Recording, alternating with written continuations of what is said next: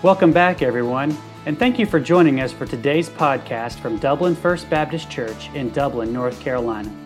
We hope you'll be encouraged today as you listen to our message.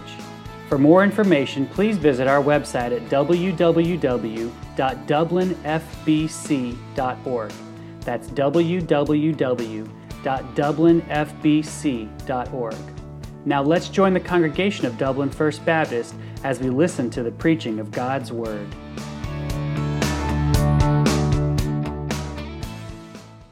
Turn with me to Acts chapter 14? In the last uh, eight verses uh, that Jordan read for us here in Acts 14, the, the first ever mission trip, it comes to a close. Now, that doesn't mean, Paul and Barnabas, that their mission ended. I know some of you have maps in the back of your Bible. You might be like me when I was a young feller, and if the pastor wasn't capturing my interest too well, I made my way back there and would study things. And uh, I'm sure there's one in the back of your Bible that uh, shows Paul's first and second and third missionary journeys. Kind of looks like spaghetti, right? He, he really went here, there, and everywhere. One of my Bibles actually has a fourth track. It calls it Paul's Journey to Rome, but that was still a mission trip because Paul was on mission from the moment he received Jesus Christ as Savior until the moment he left this earth and went home to be with the Lord. Uh, so, so while our passage here this morning does uh, detail the end of the first mission trip. Much like the book of Acts as a whole, this is a unending, uh, ongoing saga, and it's God's desire uh, that you and I, as we are involved in making disciples, that, that you and I, we continue to write, I guess, what we could call uh, new chapters of Acts. Um, may God encourage us and empower us to do so and to do it with the same fervency that, that these men uh, did. Let's, uh, Let's go to the Lord in prayer before we study this passage together. Father, we come before you, ask that you would, um, first of all, uh, comfort our brothers and sisters in Christ over at Center Road with the loss uh, of Miss Millie Bryan and Miss Janice German. Lord, I pray that you give peace to their families and, and to their friends at that church. I pray that the, the hope, the blessed hope of the gospel of Jesus Christ, what we're about to celebrate uh, specifically here in the next couple of months as we uh, celebrate your resurrection from the dead, I pray that that would be a source of great comfort and strength uh, to these families to know that those who have trusted in Jesus Christ as Savior, uh, that this isn't a, a goodbye, it's a see you later, and that there will be a reunion. Lord, I pray that you be their strength, that they might grieve, but not as those who have no hope. And Lord, as we come to this passage here, I pray that you'd also encourage us um, especially to do what you've asked us to do. Help us to understand as we go through the book of Acts here exactly what it is that you've assigned us to do and that you'll empower us to do. And then, Lord, I pray that we be faithful in doing it and we be fervent in doing it until you return or call us home. We ask in Jesus' name, amen. And I do genuinely hope that um, as we have been studying through the book of Acts, this has been so much more than just a, a historical record of the early church for you. Uh, it is God's will that we learn what they did uh, and that we experience the same Great Commission successes that they did as you and I go into all the world and make disciples. Learning from their testimony, um, we are reminded in verses 21 and 22 that uh, our commission is disciple making. Disciple making. That is what God wants us to be about. Disciple making should be the single minded focus of us as His church. Um, let's look at the commencement of disciple making. How does disciple making begin? It begins just like verse 21 begins. It says, And when they had preached the gospel in that city, in Derbe, uh, that's how disciple making always begins. It begins with those who are disciples preaching the gospel of Jesus Christ to those who are not yet disciples of Jesus. It begins with us telling others uh, that God sent his son Jesus Christ to die on the cross for our sins in our place, telling them that God raised Jesus from the dead so, so that whosoever will place their faith in who Jesus is and what he has done for us, we can be saved and we can have everlasting life. The Great Commission cannot happen apart from the gospel being shared. That's its commencement. Every single one of us here this morning who has been saved, uh, we received Jesus Christ as our Savior uh, by placing our faith in Jesus because someone, somewhere, at some time, told us about this good news of what God has done for us in Jesus Christ. That's how the Great Commission that, that every single Christian has been called to be a part of, that's how it commences. That's how it begins. But that's not all. Uh, the Great Commission does not call us to make converts, but to make disciples. And so, Great Commission involvement is so much more than um, leading someone to trust in Christ as Savior. The rest of verse 21 and on into verse 22, we learn of disciple making's continuation. How does making disciples continue in God's word? What does God want us to do? I want you to notice the rest of verse 21. After preaching the gospel in the city of Derbe and teaching many there, what does it say that Paul and Barnabas did? They returned. They returned to Lystra and to Iconium and to Antioch. Let's read verse 22 once more. Confirming the souls of the disciples and exhorting them to continue in the faith, and that we must, through much tribulation, enter into the kingdom uh, of God. So notice that they confirmed or they strengthened the souls of the disciples. It says they exhorted, they, they encouraged these new Christians. And this is what they told them continue in the faith, stay true to Jesus Christ. Uh, they told them what every Christian needs to be reminded of this is not going to be easy for you. They told them hard times are going to come. We must, through much tribulation, enter into the kingdom of God. The, the devil no longer has you, so he wants to ruin you. You're going to be tested like never before. You're going to be tempted like never before. But here's how to live in victory in Jesus Christ. That's what they were teaching them. And Paul and Barnabas went right back to these three cities where they had just preached the gospel days before. Why? Because people responded to the gospel there. They had trusted in Christ as Savior. Um, and each one of these locations, if you remember, uh, in each one of these locations, Paul and Barnabas have been violently chased out of them. But these new Christians needed to know how to continue in Christ. That might seem like a dangerous thing for Paul and Barnabas to do. That first city in Lystra, um, Paul had been stoned. We learned at the first part of chapter 14. To go back to where they had been persecuted, where people were trying to kill them, but they did it. And they did it because they realized what we so desperately need to realize. And listen, church, if there is one thing that, that God has burdened me that you comprehend, about what God is teaching us throughout the book of Acts, it's, it's this this point right here that being involved in the Great Commission, doing what Jesus told us to do until he returns, until he calls us home, it is about so much more than what we might call evangelization. Um, yes, that's necessary. In fact, that's how it commences. You, you can't fulfill the Great Commission without doing that part. Um, the Great Commission. It cannot happen without you and I verbally sharing the gospel with the lost, with the unsaved. But everywhere, everywhere in the New Testament where God gives us the Great Commission, He tells us to do what? Make disciples. Not make converts, make disciples. Uh, not just get somebody to receive Christ as Savior, not just get somebody to raise a hand or, or walk an aisle, or check a box and, and then wish them the best. No, we're to make disciples. That's a great commission. And it's a great commission just as much as helping them come to Christ in the first place.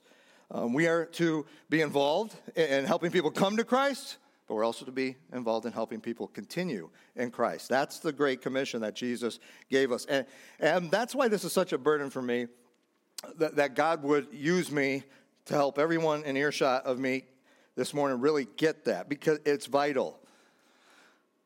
Because I've seen, I think you, many of you have seen, we, are experiencing the result of the church not doing this. Right now, in, in our day and age, um, we're living with, we're dealing with, honestly, the result of, of decades where there have been evangelistic thrusts. Um, there's been soul winning programs, even recently. I mean, you can hear testimonies of, of this many hundred or this thousand came to Jesus Christ. but we see it with absolutely no disciple making, at least how the Bible defines it. Um, Pastor Ryan Visconti, he explains this more concisely and clearly than I have or probably will be able to. And, and thereby he explains the um, state of the majority of churches here in America in our day. He said this In an effort to reach the lost, many pastors and churches have failed to disciple the found. What do you think?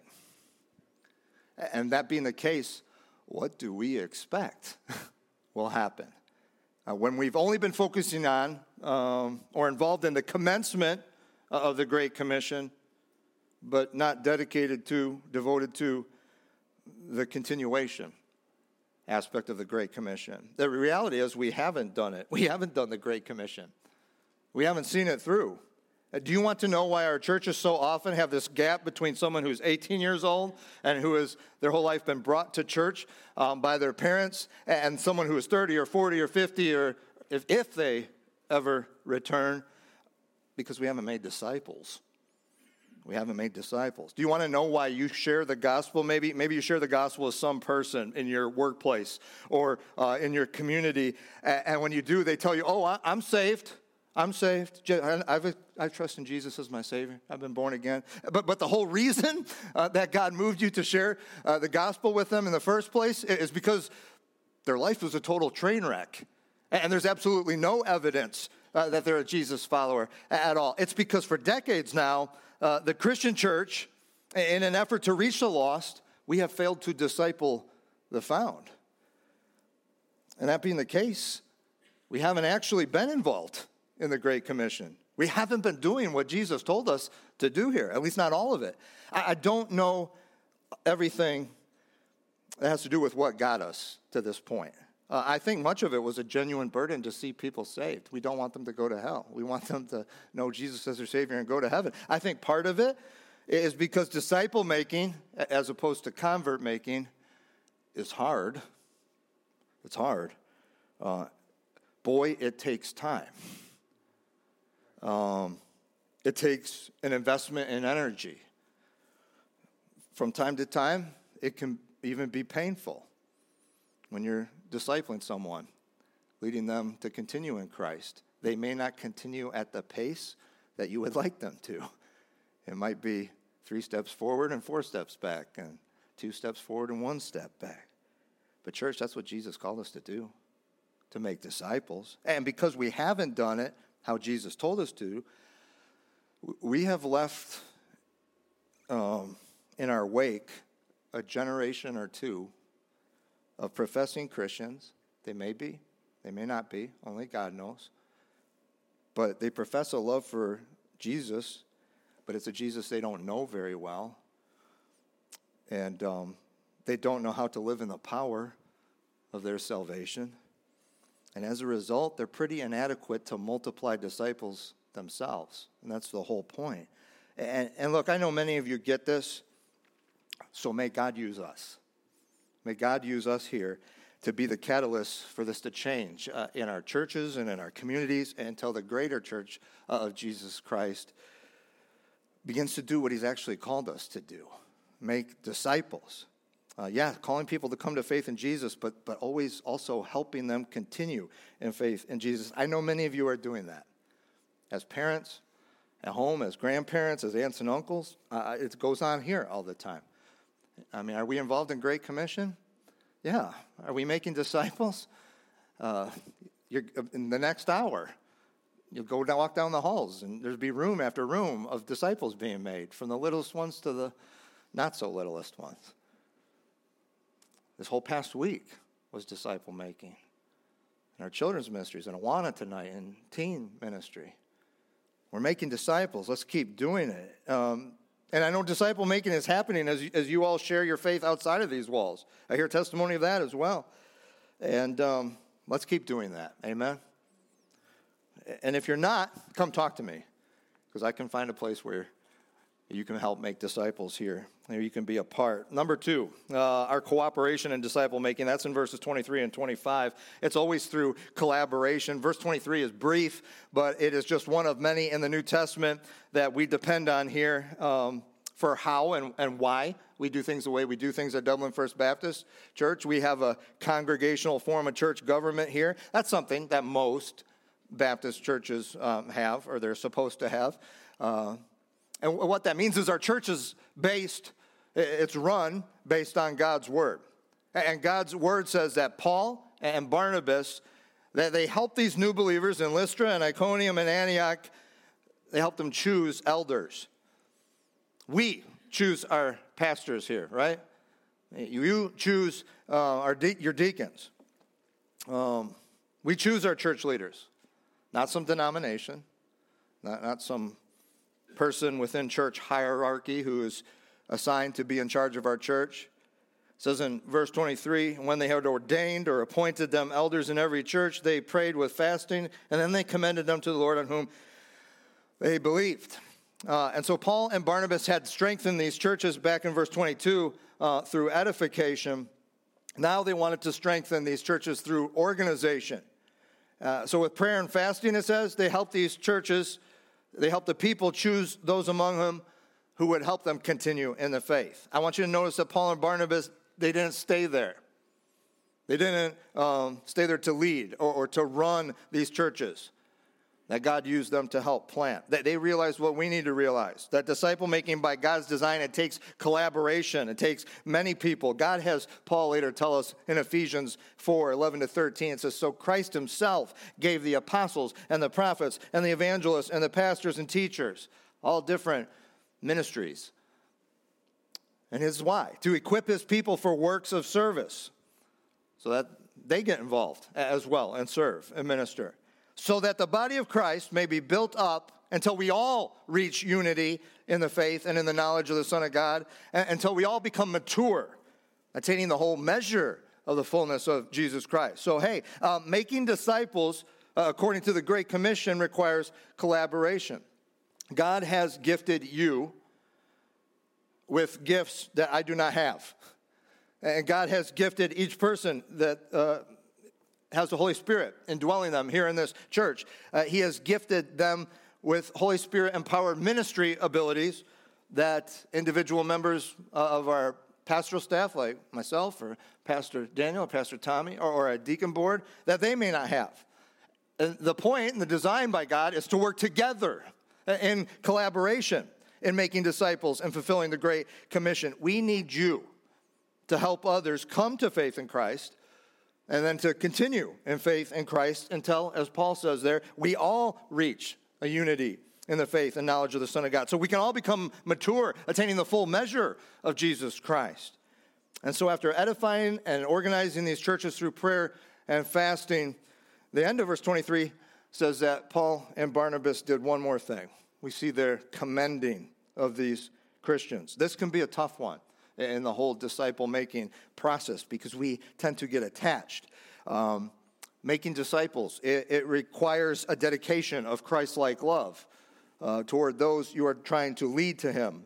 But, but sometimes that level of commitment and that level of dedication can look like this it can look like commending them to the Lord. Th- this is not leaving someone, this is entrusting them.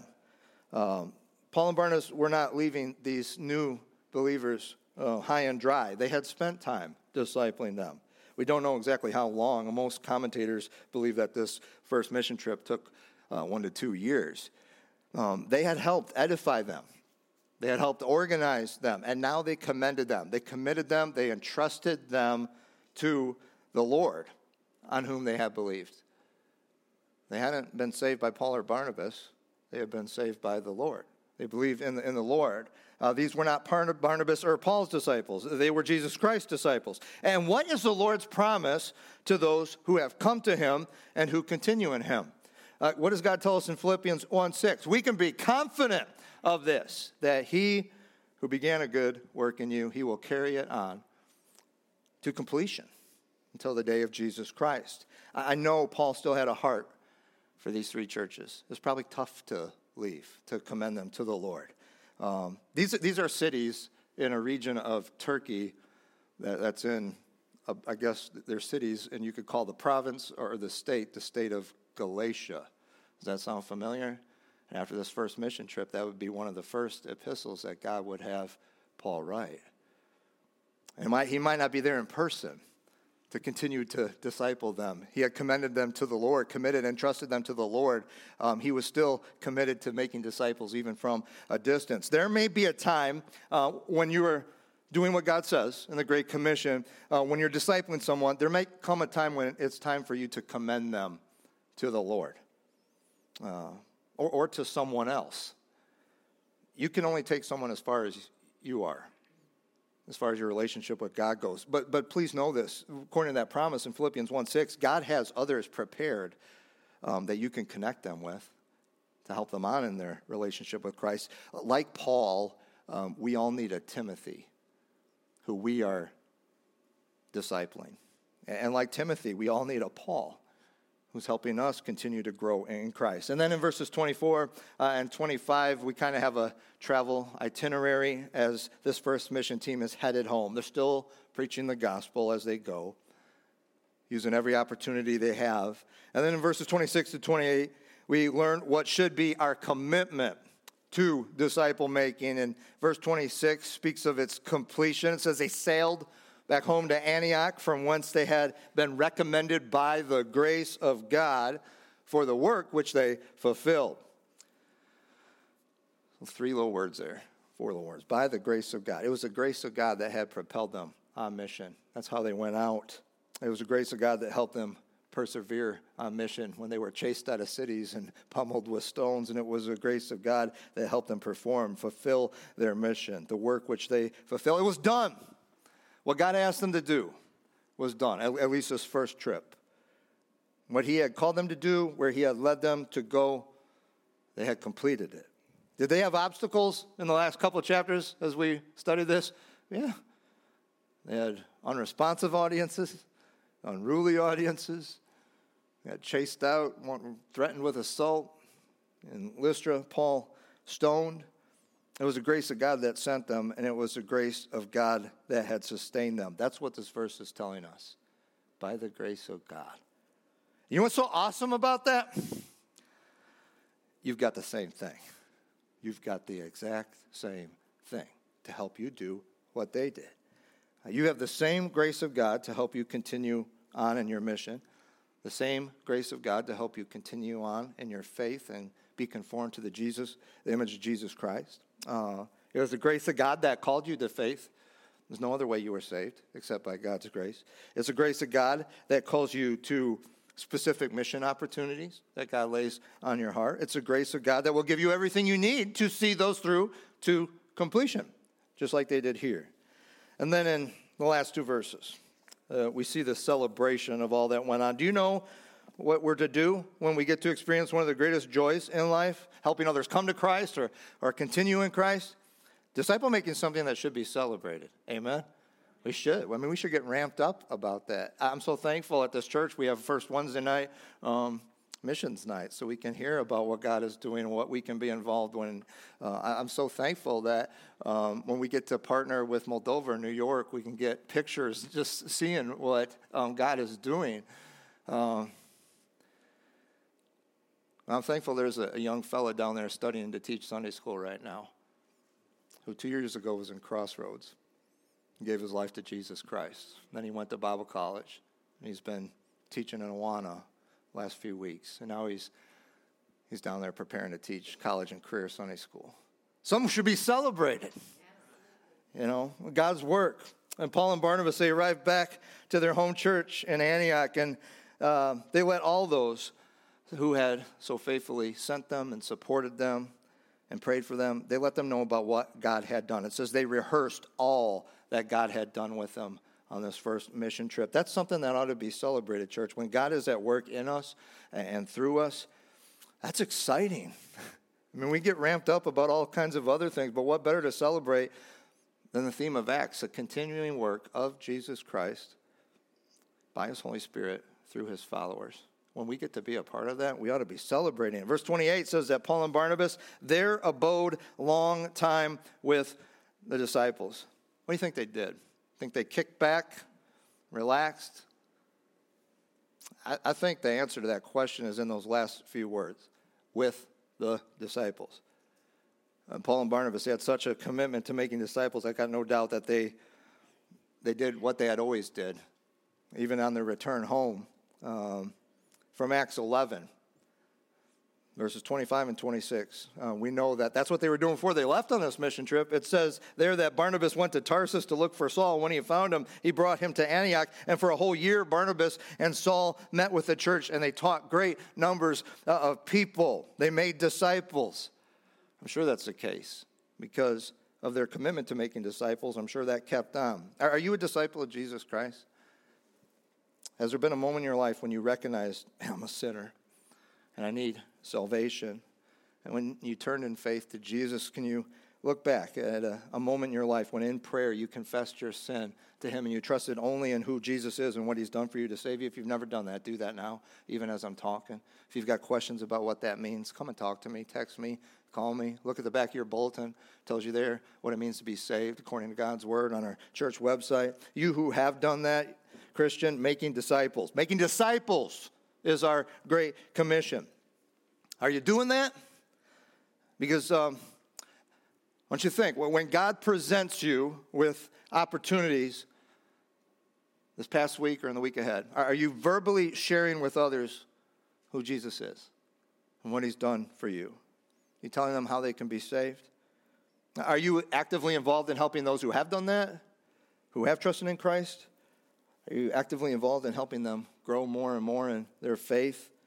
Um, you need to be because it's a collaborative effort. Um, representing our church, I can't do it alone. Can we do it alone, guys? No. um, your other pastors can't, your deacons can't, committees can't. Disciple making is a whole church effort. That's by God's design. Are you committed to making disciples when you get involved? Um, I promise you, obstacles will come. Uh, it's hard. It takes time and energy to make disciples. It, it's painful at times, but it's so worth it. It's so worth it. And it's worth celebrating um, when God uses us to do what He asks us to do and when He empowers us to do it. So, will you commit to help make sure that as a church we, we always do it God's way?